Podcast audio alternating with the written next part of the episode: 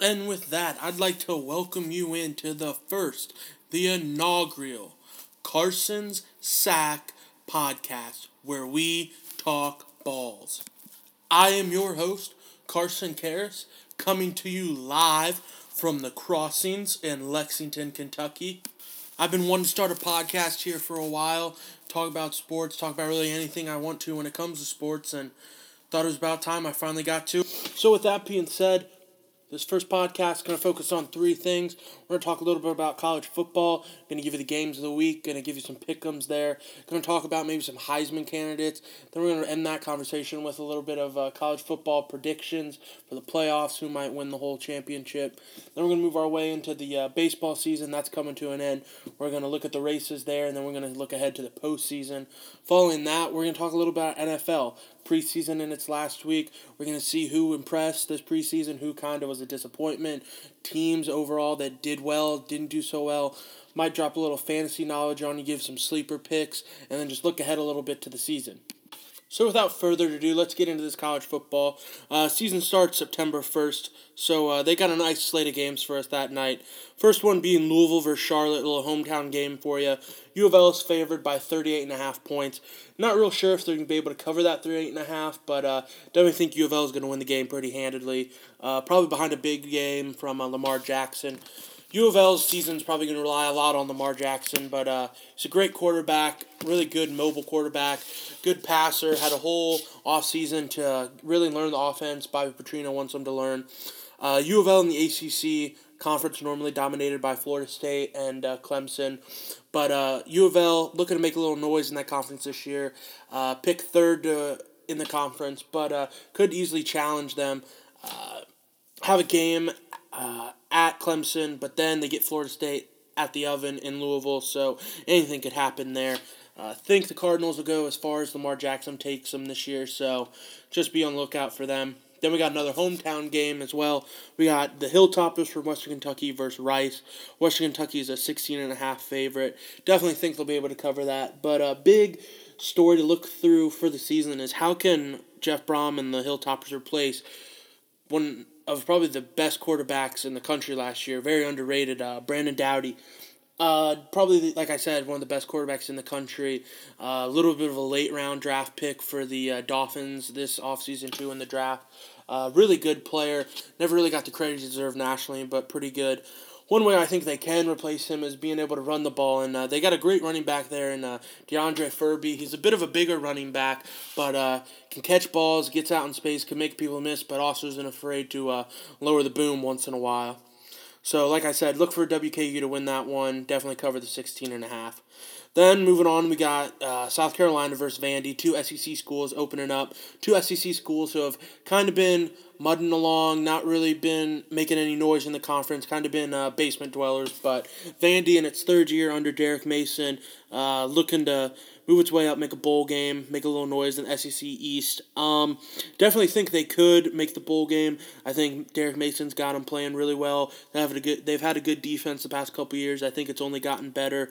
Uh, South Carolina though probably going to be a little bit of a challenging season. Uh, first year under Will Muschamp. He's a bit of a hothead as a coach. Uh, kind of throws fits when things aren't going his way. Uh, to have a hard time rebounding from the debacle that was last year with Spurrier leaving in the middle, not really playing well at all all season. Um, like I said, Vandy is a four point favorite. Uh, I definitely think Vandy will win. I'll say they'll cover, but uh, wouldn't be surprised if there's a close game, but definitely could see Vandy coming out, especially at home, SEC against South Carolina, who has a new coach, trying to get their whole system in place. Definitely see Vandy coming out on top. Then for the little nightcap, we got Tennessee versus Appalachia State. Uh, Tennessee is a 20 and a half point favorite. Definitely taking the balls here, uh, even though Appalachia State does have a bit of a history ruining uh, potential magical seasons like they did against Michigan a couple years back. But uh, Tennessee, with Josh Dobbs as quarterback and Butch Jones, finally, I think getting enough players in there, getting people he wants in there, uh, were a little bit of a sleeper team for people last year. I don't think Tennessee's getting really slept on this year. I think in a bit of a down year in the SEC, Tennessee is looking to really make its noise and make itself present and let it be known that they're here to stay. So I'll definitely say uh, cover for Tennessee on the 20 and a half. And that wraps up the games for Thursday. As we look ahead to Friday, most notable game there is uh, Stanford versus K State, Kansas State. Stanford is a 14 and a half point favorite right now. Uh, big news for this game, all about Christian McCaffrey. Uh, finished second last year in the Heisman voting. My personal favorite to win the Heisman this year. Probably not going to have as good of a season as he did last year, but when you break an all purpose record, uh, kind of hard to follow that up. Definitely think Heisman voters are going to need to watch this, take advantage of this as probably one of the only games most of them are going to be able to see of his because playing out on the West Coast, most of his games are starting at midnight or 1 in the morning for most of the Heisman voters. So definitely looked for a big game for McCaffrey in this game. think Stanford's going to win. Uh, definitely cover the 14 and a half and uh, definitely think that the Heisman voters are going to need to tune in for this one and hopefully uh, McCaffrey starts off his Heisman campaign pretty well in this game. So that'll do it for the game on Friday. But now, finally, what everyone is waiting for the first Saturday of college football. We did it. We made it. We finally are here. Some people consider this a national holiday. I agree 100%. College football did a great great job this year, scheduling a lot of good games for the opening week, but Saturday I think really blows it out of the water. Uh, going to start first off here in the Bluegrass State. Uh, UK, the Wildcats playing Southern Miss. Uh, Kentucky's a six point favorite in that game. Just talk a little bit about Kentucky the last two years. Bit of a disappointing seasons for them. Starting out real hot, winning a couple games each year, and then just not being able to finish. Uh, under Stoops, they were expecting fans were a little bit more by now, at least a bowl game, I think. But uh, I think this is a year that if they are going to go to a bowl game, it could be that year. Um, that whole offseason for Drew Barker, the new quarterback, to really be looked at as the guy and learn the offense, get comfortable with the receivers, get comfortable with the running backs. They got a lot of weapons involved in the offense. Uh, Boom Williams coming back, JoJo Kemp as well, both at running back. Great one two punch. Uh, little sleeper in the slot. Uh, Charles Walker uh, could be hopefully finding the end zone this year at least once. Uh, like I said, looking ahead this year, I definitely think question marks for UK lie on the defense, especially the depth in the uh, front seven with the D line and linebackers. But all you can do is hope for the best there, and hopefully, with experience in games comes better reliability on them. So, like I said, UK favored by six here. I definitely think Commonwealth will help them pull out a victory in this one. Definitely think they could cover the six.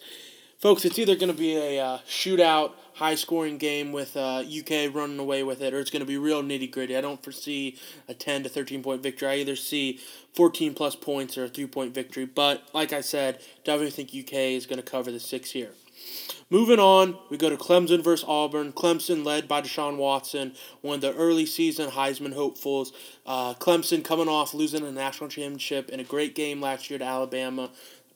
Sucks to say. I hate Alabama. But definitely think the Tigers this year of Clemson are going to be uh, front runners for the college football playoff the entire year, and Watson will probably be in the Heisman talks as well. Clemson's a seven and a half point favorite in this game that's a little bit much for me, especially at Auburn. Auburn with their crazy offense, uh, fast up tempo offense under uh, Gus Malzahn. That offense is uh, pretty capable of putting up points in a hurry. They like to go fast pace, wear you down, but don't foresee Clemson really running out of steam here. Think the game might be close until halftime, but Clemson, the seven and a half point favorite. Think they get it done. Think about thirteen points maybe Clemson victory, and uh, think Deshaun Watson gets his Heisman campaign started off on a uh, big note for this game as well. Moving on down the slated games, we come to uh, UCLA versus Texas A&M. Texas A&M is a, a uh, three-point favorite. Definitely don't agree with this one. Definitely think UCLA going to win this game. Probably a little bit easier than some people think as well. UCLA, led by the super soft Josh Rosen at quarterback, uh, kind of getting pegged as the next Johnny Manziel. Don't agree with that really. Uh, kind of getting pegged with that just because he acknowledges that he goes out and parties. He's a college kid. Whether you're a star football player or you're just a regular college kid, you're going to go out and party. Uh, definitely have to be a little bit smarter when you're in the position Rosen's in, but uh, it's fine. You're in college, go have a good time as long as you're at practice the next morning, uh, not hungover, ready to lead the team. I'm totally fine with that. Uh, gonna be a tough year, I think, for the Aggies and Kevin uh, Sul- Kevin Sumlin. Uh, had a lot of questions in the offseason about recruiting, uh, trust trustworthiness of his coaches. Uh, don't really know where they're going to get big plays from. Uh, I know they do have one good player on the defense, pretty good rusher, but he can't be the answer to all your problems. So uh, definitely think Texas A&M won't be covering this game. Take the uh, Bruins from UCLA in this one. Moving on to the uh, next game that College Football has lined up for us, we got the LSU Tigers versus the Badgers from Wisconsin. LSU is favored by 10 points in this game. Uh, not real sure about that. The boys from Wisconsin always come ready to play, always ready to run the ball right down your throat. Uh, always have some big playability as well, some tricks up their sleeves, but they're playing the Mad Hatter, the king of trick plays, if you will, and Les Miles. Um, happy to see him back on the LSU sidelines. think it was a bit ridiculous that LSU fans and LSU, the school, board and athletic board and whatnot kind of wanted to shoot him out of LSU last year. I think he's a great coach. I think he gets players to come there, coaches them up, coaches them well. If you look at his track record, players in the NFL, he's had the talent. Uh, you could say he's been a little disappointing, but with one of the best running backs in college football this year, and probably most people's either first or second Heisman favorite in Leonard Fournette. Uh, I think LSU is poised to maybe get in the college football playoff or at least be in the conversation for most of the year. Again, always questions with the quarterback play there for LSU, but the defense and the running backs. If you got a person that control the clock, running up clock with Fournette, and then you got a defense that keeps people out of the end zone, you got a pretty good chance to win a lot of games. Think LSU probably won't cover the 10 in this game. Think Wisconsin keeps it pretty close. Probably a seven point victory for LSU. Uh, I think the Badgers going to have a bit of a tough year in the Big Ten, uh, probably middle of the pack. Uh, definitely a bowl game. Normally not what they're used to up in Wisconsin, but still a pretty good year for them as well. Moving on to the next game, uh, we got the Bulldogs from Georgia against the Tar Heels from North Carolina. Uh, top 25 matchup in the Georgia Dome, though. So a bit of a home field advantage for Georgia. Georgia, a two point favorite. I think this game has a possibility to be the game of the week. I know that's saying a lot going up against a couple games, but you got the coaching debut of a former defensive coordinator for Alabama, Kirby Smart, under the Bulldogs, and uh, North Carolina. Always a pretty good team. Never really been a contender in the ACC, but always a solid team. Always goes to bowl games. Really, always just like I said, a solid team. Georgia always has a lot of talent. Wasn't ever really to get over the hump with Mark Richt at the uh, helm there, but Kirby Smart thinking to get his own program position in there, get his own philosophies and stuff. Think Georgia's a team to watch as well in the SEC this year, being a little bit down, but uh, definitely think Georgia will cover the two points they're given. So look for that, like I said, to be a game of the week. Moving on to another sleeper game of the week, we got Houston versus Oklahoma. Oklahoma's 11 and a half point favorite. Um, Oklahoma led by Baker Mayfield. Uh, last year, a Heisman contender. This year, probably a Heisman contender. Um, under Stoops down there in Oklahoma, they've never really been able to really live up to any expectations, if that makes sense. Um, when they're pegged to have a good year, they don't when uh, they're not really have a lot of expectations. They come out of nowhere, kind of like last year, and make a lot of noise like they did go into the college football playoff. Uh, Mayfield loses his number one receiver in Sterling Shepard to the NFL, so that'll have probably a pretty big impact on his production this year. Uh, Samaje Perine, though, down there, great running back. Uh, Probably going to lean a little bit more on him this season, so Mayfield isn't having to run the ball, take a lot of big hits like he did last year. I feel like Houston, though, wow. What can you say more besides wow? Last year, coming out of nowhere, uh, beating Florida State in the postseason, only losing a game last year. Uh, kind of a fluky loss as well. Uh, under Tom Herman in his first year, only looking to build on that success for a second year. Uh, if you look at it, really, Houston's kind of playing as a little audition to get into the Big 12. Big 12's talked about expanding. Houston makes a lot of sense where it is geographically.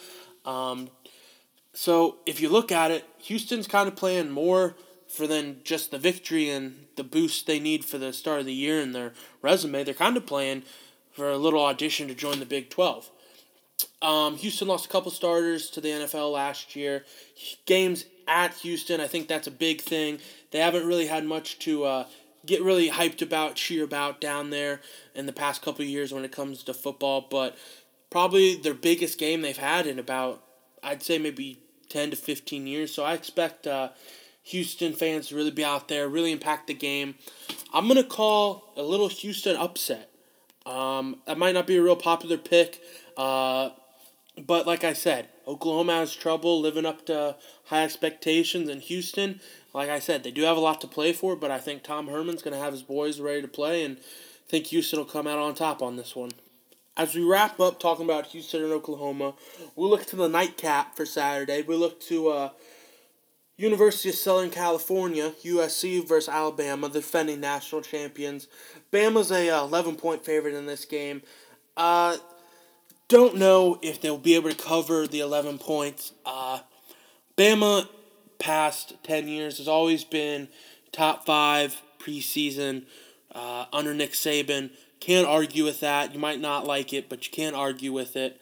I certainly don't like it. Um, USC trying to get its footing underneath itself. Uh, losing Cody Kessler, who was a very pretty good quarterback last year, going to have a little bit of a trouble replacing him. They have great athletes like they always do. One to look out for in this game is Adoree Jackson. Number two plays a little bit of a cornerback, plays a wide receiver, running back hybrid sometimes, punt returner, kick returner, sometimes uh, athlete, if you want to call it, just uh, playmaker as well. Just affects the games in a lot of ways. Uh, questions for Alabama this year: losing Kirby Smart, uh, Lane Kiffin. Can he be able to repeat the success he's had in that weird little dynamic duo him and Nick Saban have had? Um, definitely gonna have running backs there. Bo Scarborough stepping in, trying to pick up right where Derrick Henry left off. Uh, don't know much about the quarterback battle. Definitely don't think Alabama does either. I don't know if they've really been able to pick a starter yet. That's a bit concerning a couple days before kickoff, but I think Nick Saban, it's Alabama, it's big game, all eyes on the Tide opening weekend. Think the Tide get it done, think they win. Um, don't know about the 11 point cover, but definitely think they get things done. Looking further down the line for uh, Alabama, they got a real rough schedule. Um, they got Ole Miss at Ole Miss, and uh, Ole Miss past couple years has given them a real tough time. Uh, being them the past two years, and I mean that doesn't really seem to affect Alabama really because they lose that game and then they just get right into the uh, college football playoff and end up winning it. But if you look at it, they got to go to Arkansas, they got to go to Tennessee, they got to go to LSU, and then they got Auburn at home, which, I mean, it's Auburn, it's a rivalry game, so anything could happen, but real tough games. Uh, couple weeks, though, if you look at it, before they do play at Ole Miss, they do have Western Kentucky, a bit of a cupcake game. Then before they play at Arkansas, they have Kentucky at Alabama. So, again, a bit of a cupcake game. Um, but again, once they get into the thick of things, it goes at Arkansas, at Tennessee, and then Texas A&M, who again down year but still a tough team. And then if you look at it at LSU, they have the week off before that, so pretty difficult schedule, but again favorable with who they have before big games and being able to. SEC's been criticized as being down a little bit this year. I don't think it's necessarily down. I just think it's more wide open for everybody this year. Um, if I had to guess right now, I definitely think LSU, Alabama will be top of the SEC West. Probably Tennessee, Georgia, top of the SEC East. Get a good uh, historic teams, historically good teams back at the top. Uh, besides, rather than just Alabama, SEC East has been a little bit of a dismal in the past years compared to the SEC West. So, be good to get a couple classic powerhouses like Georgia and Tennessee back up to the top. Um, like I said, Alabama probably not going to cover the 11, but definitely going to win this game. Uh, again, further looking down their line, pretty tough schedule, pretty favorable though in the weeks leading up to it. So, again, look for the Tide to have a pretty solid year again under Nick Saban. That wraps up the games for Saturday, but don't you worry. Don't you worry. College football, they took care of us this year. They put a game on Sunday for us. We got Notre Dame 10th in the nation against the Longhorns from Texas. Uh, Notre Dame, only a three and a half point favorite. Granted, the game is in Texas, but uh, I think there's a bit of a not a real big talent gap, but a talent gap nonetheless. Uh, Charlie Strong down at Texas, coming from uh, U of L, where he had a lot of great success.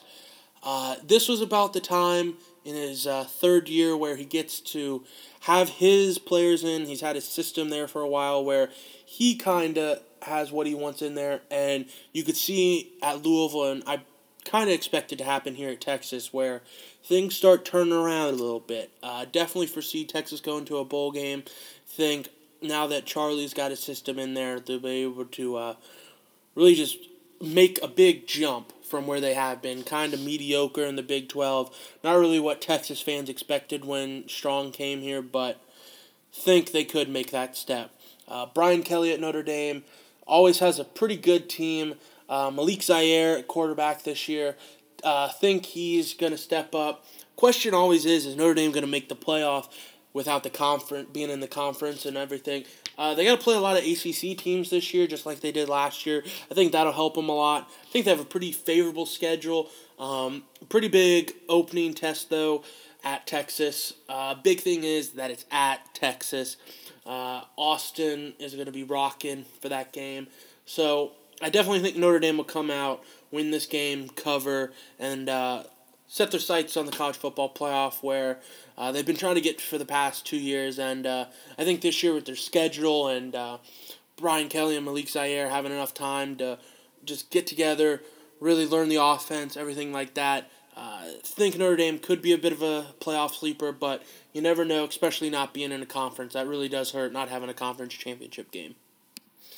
Oh, finally, after that weekend of football, you just get to calm down, relax a little bit, get Monday off. But no! College football again. Always looking out for us. Scheduling a game for our day off. We got Ole Miss versus Florida State. Ole Miss under uh, Hugh Freeze. Always to be competitive. Uh, Kelly as quarterback last year, pretty mobile, pretty uh, bold quarterback, thinking he's the best quarterback in the SEC, if not the nation uh, after his comments last year against Florida State and uh, Florida State under Jimbo Fisher. Whew! You did it. We made it through the weekend of college football. A lot of games, a lot of everything. Just get to relax a little bit on Monday. Wait, what? Shit. There's a game Monday night? That's right, college football again. Being generous to us this opening weekend with great games. Ole Miss versus Florida State going to close out the first weekend. Florida State four point favorite uh, under Jimbo Fisher, looking to win the ACC, get back uh, into dominance into the college football playoff, uh, win another national championship. Gonna probably go this year as far as the legs of Dalvin Cook will carry him. Uh, Heisman favorite, one of the best running backs in the country. Um, again, really goes for the Seminoles as far as he takes them. I like him. I think they have a very favorable schedule. Um, again, to have a real uh, Goliath versus Goliath matchup against Clemson.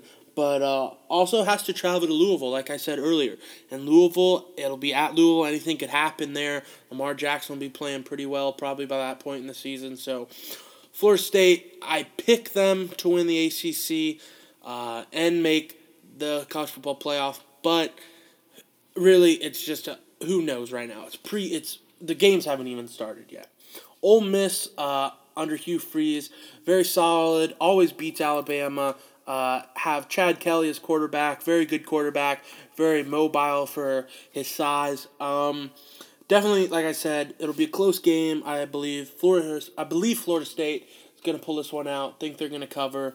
Probably about a ten point victory for Florida State. Really assert their dominance and show that they're uh, looking forward to the season. And Dalvin Cook probably uh, has a big night. Starts his Heisman campaign off real right. That wraps up the uh, pick'em portion of the college football first week. Uh, like I said, I also like to talk a little bit about the uh, college football playoff. Uh, we're in the third year. Games rightfully moved from uh, New Year's Eve to New Year's Day. Um, some teams to look out for, maybe a little under the radar.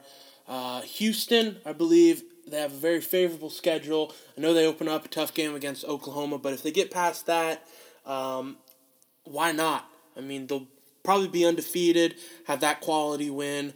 Uh, Florida State, I believe, also get in there. I think they're going to win the ACC. Uh, the SEC champion, whoever wins that conference, will be in, whether it's a one loss or two loss team. Uh, hoping it's not Alabama, but could easily foresee being Alabama. Any questions they have preseason are normally answered by the uh, crunch time of the season, and they normally perform pretty well in the crunch time of the season under Saban. Uh, if I had a hope for who could dethrone them, I'd pick LSU with Les Miles, Leonard Fournette, but like I said, it's a long shot. Uh, big, Big Ten. Lots of teams, three teams in there that are, have a real solid chance to win. You got the Buckeyes at Ohio State. You got Michigan under Jim Harbaugh, and you got the ever so quiet, just kind of there, but always a threat, always deadly Michigan State Spartans. I think the Buckeyes are going to end up winning this. I think the game between Michigan and Ohio State will be for like the opportunity to go play in the Big Ten championship, but think Michigan's just a year to all the expectations. They're kind of everybody's little sleeper pick and everything for the playoff. I think they're maybe a year or two just too early. Um, Michigan doesn't really know who their quarterback is. Um, the game between Ohio State and Michigan is at Ohio State, which is a real big factor. Uh, by that time, Ohio State, any questions they have on offense will probably be answered. Uh, JT Barrett, uh, great quarterback, real mobile, but can also throw the ball.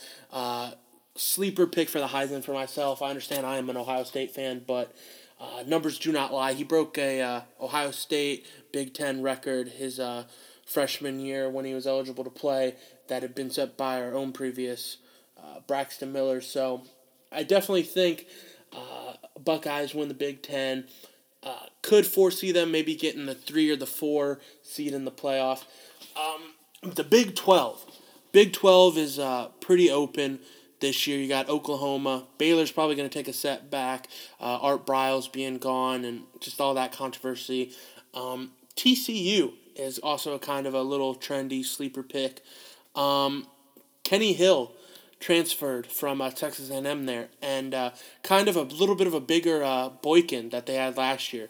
Uh, under Patterson, the defense is always going to be stout, solid. They're coming to play every Saturday. So TCU, I think they finally get over the hump in the Big 12, win that conference. But what hurts them, no conference championship game. Um, the committee seems to really like that when it comes to the playoff. And if you're not winning a conference championship, you're normally not going to get in. Then we move out west to the Pac-12. Uh, they've been kind of, they've been left little in the dark this year. People don't really think much of the Pac 12 this year. Uh, Stanford, like I said, they'll probably be there to win it. Oregon, again, going to rely on a transfer at quarterback. Um, is it just me or does Oregon's offense, their fa- fast paced kind of thing, just kind of seem to be like wearing out, like thin, not really as effective as it used to be? I mean, I understand Chip Kelly's not there anymore, but they still get talented players and everything. It just doesn't seem like the fast paced tempo offense is working that much for him anymore. Um, David Shaw at Stanford always has the uh, boys there ready to play. So, going to take Stanford. Don't foresee them making it to the uh, football playoff this year. Think they're going to go back to the uh, to the Rose Bowl, probably have a good showing there. Josh Rosen at UCLA might have something to say about that. Um, but I think Stanford overall is more of a complete team than UCLA. So I like I said, I like Stanford out of the Big Twelve. So if I'm gonna right now, gun to my head, if I had to pick four teams for the college football playoff, I'm gonna go number one seed. I'm gonna go Florida State. Um, like I said, win the ACC, have two very good victories, one against Clemson, one against U of L, then probably one against Miami or North Carolina or Georgia Tech in the ACC championship game. So there's three quality victories right there. Number two, I'm probably going to go Alabama. Alabama, like I said, they always come ready to play when it's crunch time. Saban gets the boys ready. Death, taxes, Alabama football in the college football playoff. Number three, three seed, I'm going to go Ohio State. Uh, I think Urban Meyer has a lot of talent, a lot of young talent. Not a lot of people know about this year, but definitely think Ohio State gets it together. Um, might slip up maybe at Oklahoma in the third week, but just because youth and at Oklahoma. But if you look, they also have the chance to beat Michigan State, oh Michigan, and then probably a pretty good Iowa team in the uh, Big Ten championship. And like I said, they really like the committee does conference champions. So a little contradictory there, though. For my fourth team, I got the uh, TCU Horn Frogs. Uh, like I said, I think they're going to win the Big 12 outright this year. I think Kenny Hill has a big year for them. I think the defense is very stout this year for them. So there you go. There's my four. Um, I think the uh, one versus four matchup between Florida State and uh, TCU, I'll give TCU the edge there. And then I uh, see the two versus three. I got Ohio State. Um, they've had Alabama's number in the past, and it's really not Ohio State having Alabama's number. It's more Urban Meyer having Nick Saban's number, if you think about it. Um, back when they were both in the SEC, Urban at uh, Florida and Saban at Alabama and stuff. It uh, really the only time Saban beat him was when Urban had his health scare this season and uh, in the SEC championship with uh, Tebow in the year Alabama ended up winning the national championship. Besides that, Urban's kind of dominated Saban in the past. So, think Ohio State gets past them and faces TCU in the uh, national championship game. Then I got the Horned Frogs beating my Buckeyes. Uh, it's a tough pill to swallow, tough thing to say, even though it's just preseason talk right now. But TCU, I think, is going to be able to put it together this year and really overcome a lot of hurdles and uh, surprise some people. But yeah, that's just my thoughts right now, preseason. What do I know? But uh, that's uh, my idea on the college football playoff and how things are going to shape out this year. So that'll do it for our talk on college football for this first episode. Hope you enjoyed all that. Um, now we're going to be moving on to a little baseball. Uh, September 1st, today when I'm recording this, uh, baseball season's in its final stretch. Division races are coming to an end. Postseason's about to begin. Uh, update you a little bit on the races uh, who's probably going to be in the playoffs and whatnot, and then give you little predictions for those, and then uh, see how that season wraps up. So, that being said, let's uh, get into this baseball talk. We're going to start with uh, some league standings. Going to start in the National League, the NL East. The uh, Washington Nationals, led by Bryce, Har- Bryce Harper, Stephen Strasburg, at a 78 and 55. They got a nine game lead on the defending NL winning New York Mets. A bit of a disappointing year for the Mets. Uh, Matt Harvey having to go get surgery. Um, Noah Syndergaard, Bryce DeGrom. Uh, good years. Yoenis Cespedes coming off uh, that big contract he got in the offseason, driving all those cars to uh, spring training. Aren't really helping out right now. They're coming on late a little bit.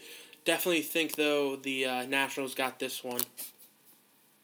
Moving on over now to the Central for the NL, we got the Cubs pretty much America's team right now. Everywhere you go, you see a Cubs fan. They're 15 games up on the Cardinals. Cardinals really had control over that division, had that division by the balls for the past 10 years. Uh, Cubs, though, 85 and 47, almost 40 games above 500. Uh, three game win streak right now. Very impressive. Kris Bryant, Jake Arrieta, uh, Addison Russell, J- Jason Heyward. Just the list goes on and on. Really solid team. A lot of people's picks for the uh, World Series champs. Be over 100 years since they last won one. You know, the curse, the black cat, uh, Jason Bartman costed them. Uh, it's a feel good story. You'd like to see it. I wouldn't mind seeing it. You also have Pittsburgh down there as well. They're 17 and a half games back at 67 and 64. Really expecting a better year from them, and especially Andrew McCutchen, but what can you do? Moving out to the West Coast now, we're going to talk a little bit about the NL West and one of the more interesting uh, division races right now in baseball. You got the Dodgers and the Giants right now kind of competing for that top spot. Giants are only a game and a half back from the Dodgers. Uh, Dodgers started out real hot, and then injuries, man, injuries.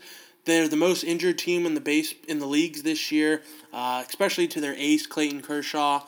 Um, you hate to see that. Was probably on pace to win another NL Cy Young, which is incredible for him. And then Yasiel Puig, what's going on with him? Why is he down in the majors? I understand why, but he's been in the league long enough where he should have adjusted. He should have gotten better, and now he's down there.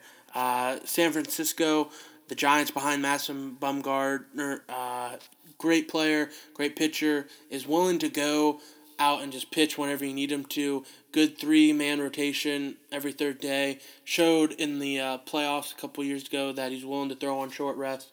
So if I had to put a put a prediction on this, I think the Giants are going to come out and probably win the NL West. Now, after we look at all the divisions, we're going to look at the wild card in the NL. Like I said, San Francisco, I foresee them winning the uh, NL West, so that knocks them out, so they don't need to win the wild card. So there's pretty much a spot available. Right now, the uh, Cardinals are right there, and then the Mets are only a, half, a game and a half back, along with the Pirates at two and a half games back. So I think the Mets and the Pirates are going to have a real tough competition there. Uh, be pretty impressive at the NL Central like they did last year, get three teams in to the playoffs again. Um, I don't foresee it happening though. I think the Mets gonna lean on their pitching with uh, Syndergaard and probably uh, Degrom. Cespedes will probably come out to play. Um, like I said, think the Mets are going to be able to uh, be that second wild card behind the Cardinals. Alrighty, now that we got the NL done, we're going to move on to the American League. Start out with the AL East. You got uh, the Blue Jays from Toronto. They had a two game lead on the Red Sox, who started the year off hot, um, kind of digressed a little bit, but now coming on strong late in the year. Boston, one of those teams that every other year seems to be right in the mix. Um, Toronto last year, uh, making it all the way to the AL Series championship, um, and got a lot of ba- got a lot of bats in it, led by Joey Bats, the bat flipper himself. Just said bat a lot, but uh, always a very potent offense. The past two years they've had. Um, if I had to guess, I'd say Toronto is going to end up winning this one, holding off Boston. Uh, if you look down in the bottom of the division a little bit, you got the Yankees who.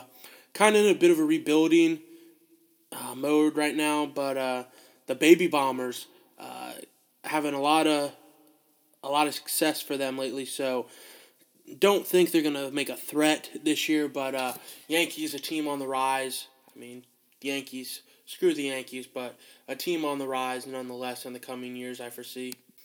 As we uh, move on down to the central of the AL, we got the uh, Cleveland Indians uh, another one of not America's teams, but another feel good story, just like the Cubs. Um, they got a four and a half game lead on Detroit. Cleveland all years leaned on their pitching. Danny Salazar, Corey Kluber, Trevor Bauer. Um, great group of staff, great group of pitchers there. Terry Francona, proven winner as a manager. Um, always seemed to find a way to win. Um, they got Francisco Lindor, a great young player, Mike Napoli, Jason Kipnis, kind of showing these guys the ropes and whatnot. I think they got a real good blend of players. Um, traded for Andrew Miller at the trade deadline. He's been filthy as a closer, setup man. So, think the Cleveland Indians are going to win the Central, but uh, strong team coming on are the uh, Royals, defending uh, World Series champions. They're seven and a half back, uh, in the Central, but definitely think they're going to secure a wild card, so they're a team to look out for. that about wraps up the AL Central. So let's uh, move on down to the AL West. You got the Texas Rangers with an eight and a half game lead on the uh, Houston Astros. Uh, Astros last year a real surprise team. This year, uh, kind of started out hot, kind of sizzled out during the middle of the year. Uh, Corey uh, Dallas Keuchel, not Corey, Dallas Keuchel hasn't really been of uh, much of a success as he was last year. Still a good, good player. Um, definitely think the Rangers are going to make the uh, playoffs this year as the AL West winner. Um, Rangers pose a lot of problems for a lot of teams in the AL. Uh, they just won the series against uh, the Indians and stuff. So I think Texas has a good mix of bats and pitching. Um, real, real tough team. Going to be a real tough out. Don't want to play them anytime soon in the playoffs. That wraps up the divisions of the AL. So now we're going to talk a little bit about the wild card. Wild card right now, you got Boston and uh, at the top. They're two games above Baltimore and Detroit, who are tied at a 72 and 61 overall in the year. Right behind them, you got Houston, one game back, and then you got Kansas City at three games back. Like I said, I foresee Kansas City being the team to get in there along with Boston. Um, it'll be rough for Baltimore and Detroit. Um, don't foresee them really losing it. I foresee them having a rough struggle of a couple games and Kansas City kind of piecing it together at the right time and sliding in there. So that about wraps up the AL leagues and who is going to win those and whatnot. So now that we got who will be in the playoffs for the baseball season, let's talk a little bit about who might win the whole thing. I think coming out of the NL, I think the two power teams are going to be the Cubs and the Giants. Would love to see a good seven game series between them and the NL Championship Series. Uh, I think the Cubs are going to have too much, though, overpower the Giants and win the NL. Now we look over to the AL side of things. Uh, Cleveland would love to see them win. Uh, could see them facing the Rangers in the AL Championship Series. Um, Rangers, as I said, going to be a hard out for anybody, but uh, think the Rangers probably beat the Indians in the ALCS and then lose to the Cubs in the World Series, probably in six games. And uh, finally, Cubs fans can rejoice. The curse is lifted. Um, Theo Epstein has been a great uh, general manager for them, brought in a lot of good pieces. Kris Bryant, Jason Heyward, Jake Arrieta. Um, think it's about time they bring a championship back to uh, the Cubs organization. I think this is the year they get it done that'll wrap up our discussion for MLB so far. Um, now we're going to move a little bit on to the NFL. Talk a little preseason. Um, last week, starting for that. This weekend, um, real NFL season starts September 8th, Thursday night, with the Broncos, who just named Trevor Siemian over Mark Sanchez and Paxton Lynch, uh, starting quarterback. Siemian out of Northwestern, a uh, bit of a no-namer, not really known, but if you think about it, last year Peyton Manning was kind of back there game manager, ultimate game manager, really, but got the job done because of the defense. Won a championship because of the defense, and Peyton at the end of the year wasn't turning it over. And I think Broncos organization is really talking, thinking, hey, kid's from Northwestern, he's smart, probably won't turn the ball over, has a good grasp on the offense, understands we don't need him to go out there and win games, just don't lose them. So I think Siemian, uh, probably a solid starter. Probably not going to start all 16 games. I think Paxton Lynch by week 10 or 12 is going to be in there. Paxton Lynch gets the final preseason game all to himself. Um, I think if he plays well, Mark Sanchez probably traded or cut. Uh, you hate to see that because, I mean, with the Jets, I think this team is comparable to the years of Rex Ryan's Jets where Mark could just go in there and manage and let the defense go win games. And they went back, went to back to back AFC championships. Didn't win any, but were always there in the mix. The first uh, two years under Rex Ryan, kind of the same comparable situation. But if Paxton Lynch plays well, I could definitely see Sanchez not even making a roster for the Broncos. So thing to look at for that final week for the Broncos in preseason. So now if we get to look a little bit more at the preseason, uh, a couple players who haven't really impressed when they needed to this preseason. Uh, pretty easy to start off with, but uh, Jared Goff, the first overall pick for the uh, new LA Rams.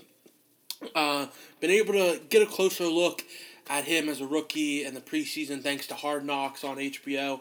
Don't know why I'm giving Hard Knocks a plug. Uh, it's not like they need it or anything, but uh, just hasn't progressed really as much as you'd like them to. Hasn't uh, shown enough really uh, to, for the coaching staff out there in LA to have a confidence and name him the starter over Case Keenum, who isn't a terrible quarterback, but in the NFL, when you take a rookie number one like that quarterback, you're going to want them to play. So I think Goff kind of let coaching staff down and put them in a real tough position with management and whatnot. Uh, I think Jeff Fisher is going to have a hard time saying, well, he doesn't give us enough uh, opportunity to win. I got to start Case Keenum when they went and used the number one overall pick and traded up to get him. So again, Goff. Uh, verdict isn't out on him yet. It's just preseason uh, so far, but I think he's kind of underwhelmed a little bit so far. Not to be one to dwell too much on the negative, though. Uh, let's look a little bit at players that have impressed, teams that could uh, make a little noise this season. Uh, gonna start right away with uh, the Tampa Bay Buccaneers. Uh, Jameis Winston coming off a very good rookie season, went to the Pro Bowl. Uh, think he's only going to build on that. Think him and Mike Evans' chemistry is only going to get better. Uh, got Doug Martin there as well. Jameis Winston's performed pretty well in the preseason. Don't foresee them winning the uh, NFC South, but uh, think they can definitely compete for a wild card. Maybe got a good defense as well, along with Winston and his progression. Um, gonna have again, which really big is Winston's gonna now have his offensive coordinator from last year as his head coach. And I think the system was also a really big part of Jameis being able to put up those big numbers. Another player team that has uh, really surprised me, done real well, is uh, Jacksonville. Jacksonville has uh, they drafted uh, Myles Jack and they uh, drafted Jalen Ramsey. Really addressed the defense on that side of the ball. Um, think they're only going to get better again in a real tough division, AFC South, with also another team and players that I think have really stepped up. Uh, the Houston Texans. Brock Osweiler brought in, kind of unknown, didn't really get to really be the man in Denver. Kind of always knew that when he came back, Peyton was going to be the starter. Uh, Texans spent big money on him in the offseason, but they surrounded him with playmakers. I mean, they brought in Lamar Miller, they brought in Braxton Miller, Will Fuller from the draft, uh, surrounded him uh, DeAndre Hopkins, the number one receiver, with people to load, lessen the load on him. Um, definitely think the uh, Texans are going to win the FC South over the Colts and the Jaguars. But uh, yeah, just two teams and a couple players there that I thought have really shined and been a bit of a surprise for the preseason, really giving their fans something to look forward to when it comes to the NFL season. Now that we got the preseason talk done, let's shift gears a little bit. You play fantasy football probably. I play fantasy football probably. And we're always looking for sleepers. Somebody that we can steal in the late rounds of the draft and look like geniuses in front of our friends or family or coworkers or anything later in the year when he's putting up big numbers each week. Um, this year, uh, gonna give you a couple, one, two, or three players, sleepers I think that could be at each position. Get the ball rolling, uh, put the ball in the air. We're gonna start off with quarterbacks. Uh, really, probably the most important position when it comes to football, fantasy, or real life. Um, gonna start off maybe a little controversial sleeper. Gonna start off with uh, Robert Griffin III at Cleveland. Um, think he kind of got a bad deal in Washington after his rookie year.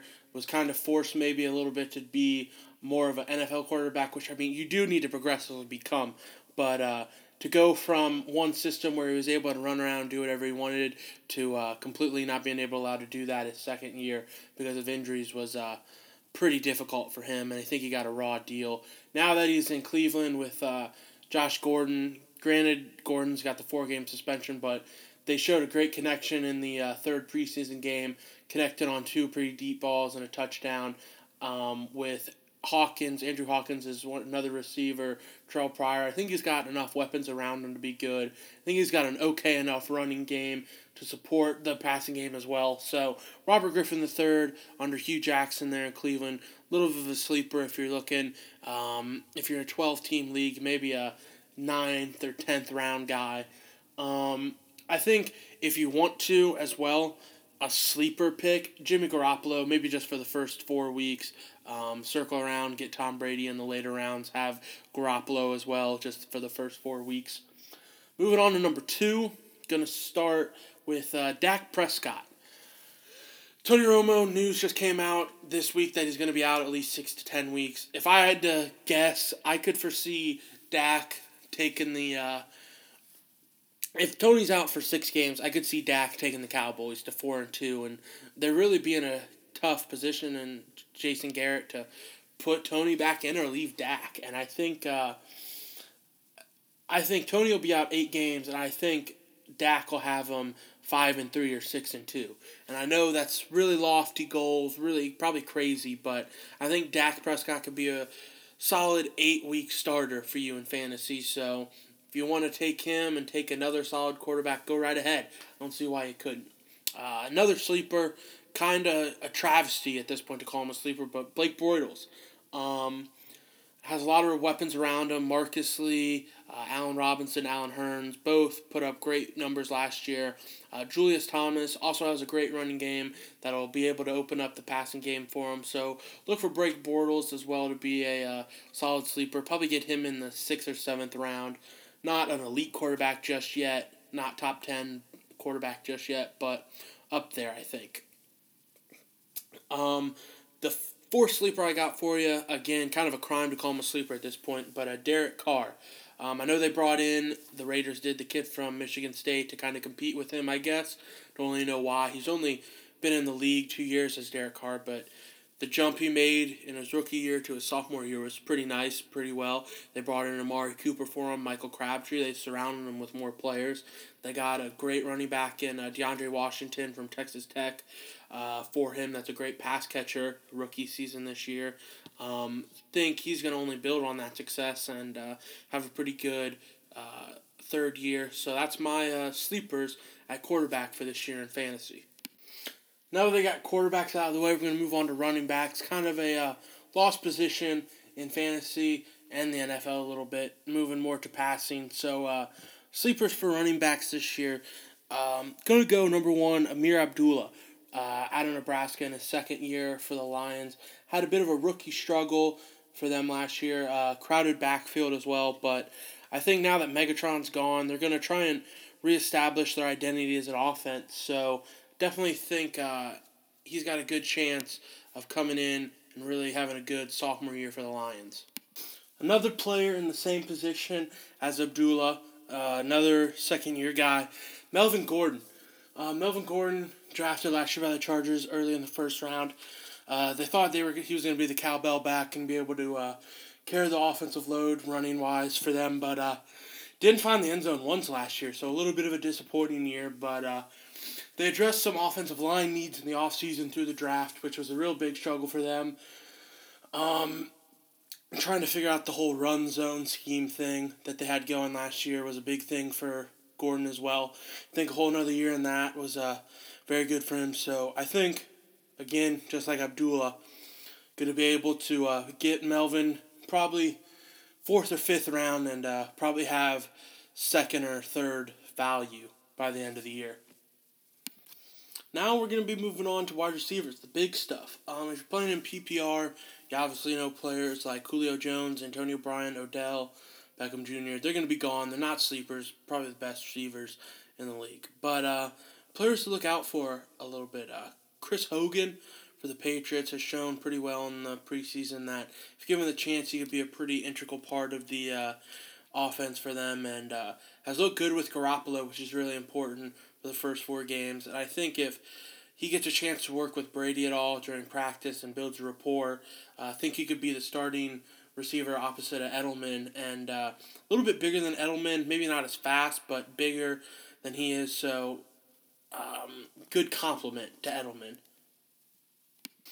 Another receiver that uh, could show some big potential, DeVante Parker, but also in the Miami receiving corps, Kenny Stills. Kenny Stills uh, is probably going to be the third slot receiver, not the third slot receiver, but the third receiver, the slot receiver for the uh, Miami Dolphins beside, behind Jarvis Landry and DeVante Parker. Look for DeVante Parker to have a great year along with Jarvis Landry. Landry, probably not a sleeper. DeVante Parker, maybe a little bit just because of didn't really have a full season to show off his full potential, but last year at the end he got to, and it was really impressive. But Kenny Stills coming over from uh, the Saints in New Orleans, think now that he's not really in a really crowded receiving corps like there was in uh, the Saints. I Think he'll have a chance to really show what he can do and be pretty impressive. So going from the Dolphins, we're going to talk about the Saints now. We're going to talk about a rookie. We're going to talk about Michael Thomas out of uh, Ohio State. Um, this may sound like a bit of a homer, but I think he could be a real surprise, a real good pickup later in the rounds, maybe the eighth or tenth round area right there. Um, Marques Colston's gone. Um, Benjamin Watson's gone. They brought in Coby Fleener, but um, Michael Thomas has been really impressive in practice. Sean Payton, the head coach, even said if he played fantasy football, he'd take him. Um, as far as I've seen, he's been running with the ones all camp and all preseason.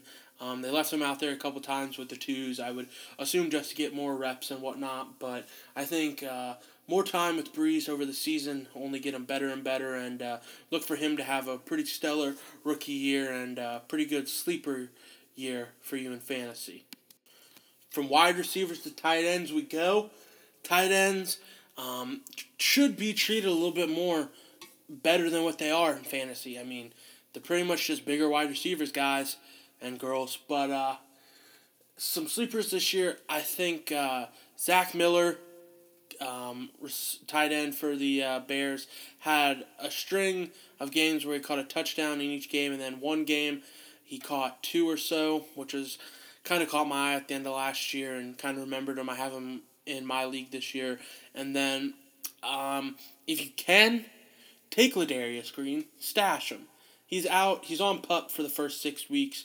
But find yourself an okay tight end like a Zach Miller or a Coby Fleener or a Dwayne Allen who is just a red zone target touchdown machine with Andrew Luck. Find one of them. Um, Ladarius Green up in Pittsburgh. Big Ben loves to use the tight end. Look at Heath Miller. Look at how many catches he had over his career from Big Ben to him. Uh, too many to count. Too many for me to know right off the top of my head. Um, Ladarius Green, I think if he's given enough time to heal, yeah, he's kind of been in concussion protocol for a while and whatnot, but um, if you give him time off, which he needs, which I think the six weeks will be, could be a real big player for you. Like I also mentioned, I like Dwayne Allen, um, Coby Fleener making the change of scenery, which gives Dwayne Allen the sole possession of starting tight end in Indianapolis. He's going to move on down to the Saints in New Orleans is Fleener, and uh, going to be the primary tight end there. Uh, Drew Brees again loves big athletic tight ends. Jimmy Graham, uh, who's now in Seattle, but Coby Fleener I think will step right in for him and Benjamin Watson and uh, take right over where they left off and be that guy, that safety valve, that big play guy for uh, Drew Brees. That's it, guys.